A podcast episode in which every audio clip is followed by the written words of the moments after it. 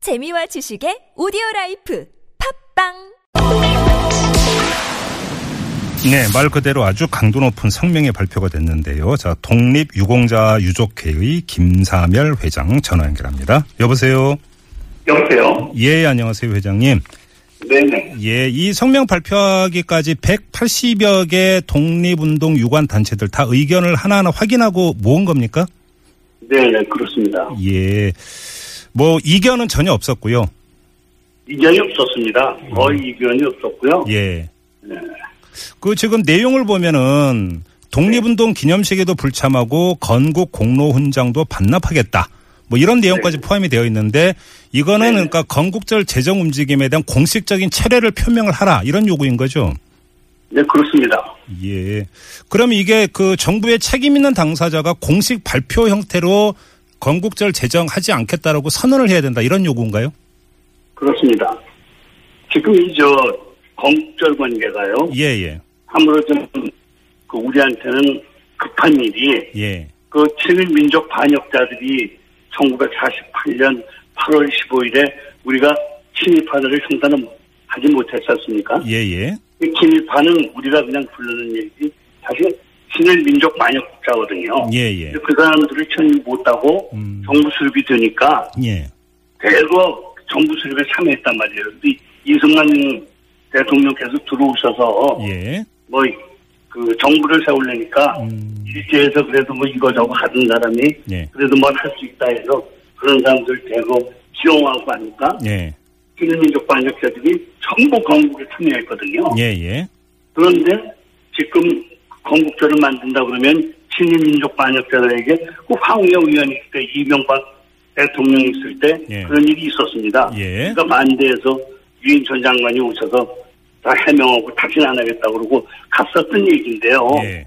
다시 이거를 또 박근혜 정권에서 하고 있는데 네. 그건 뭐, 그, 왜 그런지 잘 모르겠습니다만은, 음. 우리가 생각하기에는, 친일민족 반역자들에게 건국 유공자로, 건국 훈장을 주고, 예. 결국 역사를 말아버리겠다는 그런 음모 같아요. 근데 네, 사실은, 예. 이러다 보니까, 70년 동안 일주일에 해온 것 같습니다. 아, 그래요. 그래서 굉장히, 요번에는 좀 강도 높게, 예. 우리가 그걸 비판하고 나선 겁니다. 그 사실 이제 그 이 건국절 논란은 올해 불거진 게 아니라 작년, 재작년에도 계속 됐던 문제잖아요. 그런데 그렇습니다. 이제 올해 더욱 이제 심각하게 받아들이시는 이유가 이걸 법제화하겠다라는 움직임 바로 이것 때문입니까? 그렇습니다. 예. 이게 법제화한다 그러면은, 예.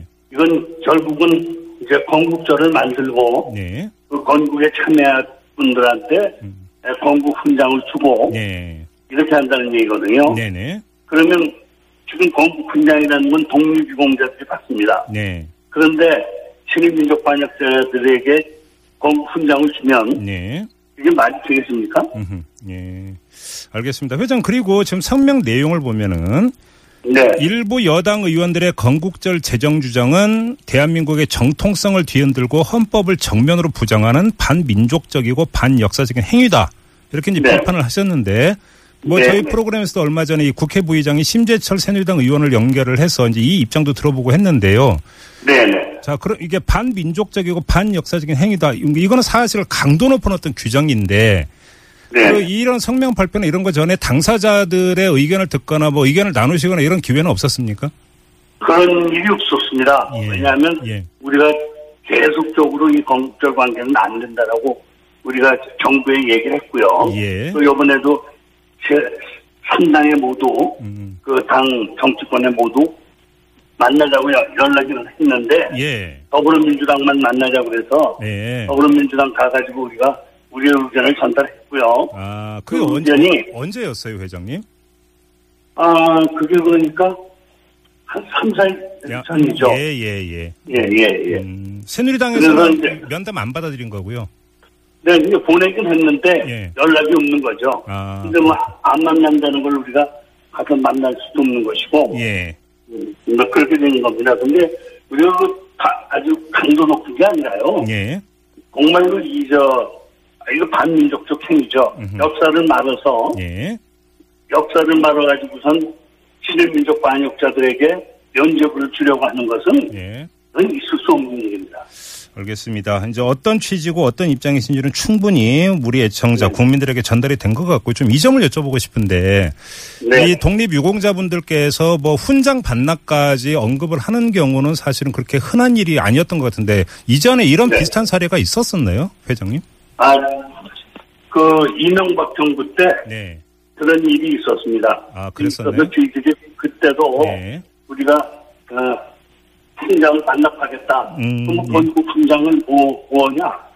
친인족 반역자하고 같이 그 반, 풍장을 받는 게 맞느냐? 예. 그런 일이 있었어요. 그랬더니 와가지고선 음. 그렇게 하지 않겠다라고 아. 얘기하고 예. 아, 약속하고 한 일이 있었습니다. 알겠습니다. 아무튼 좀 그 오늘 인터뷰를 마무리해야 될 것 같은데요. 정리를 하면은 정부가 공식적으로 건국절 법제화는 추진하지 않는다라고 밝혀야 된다.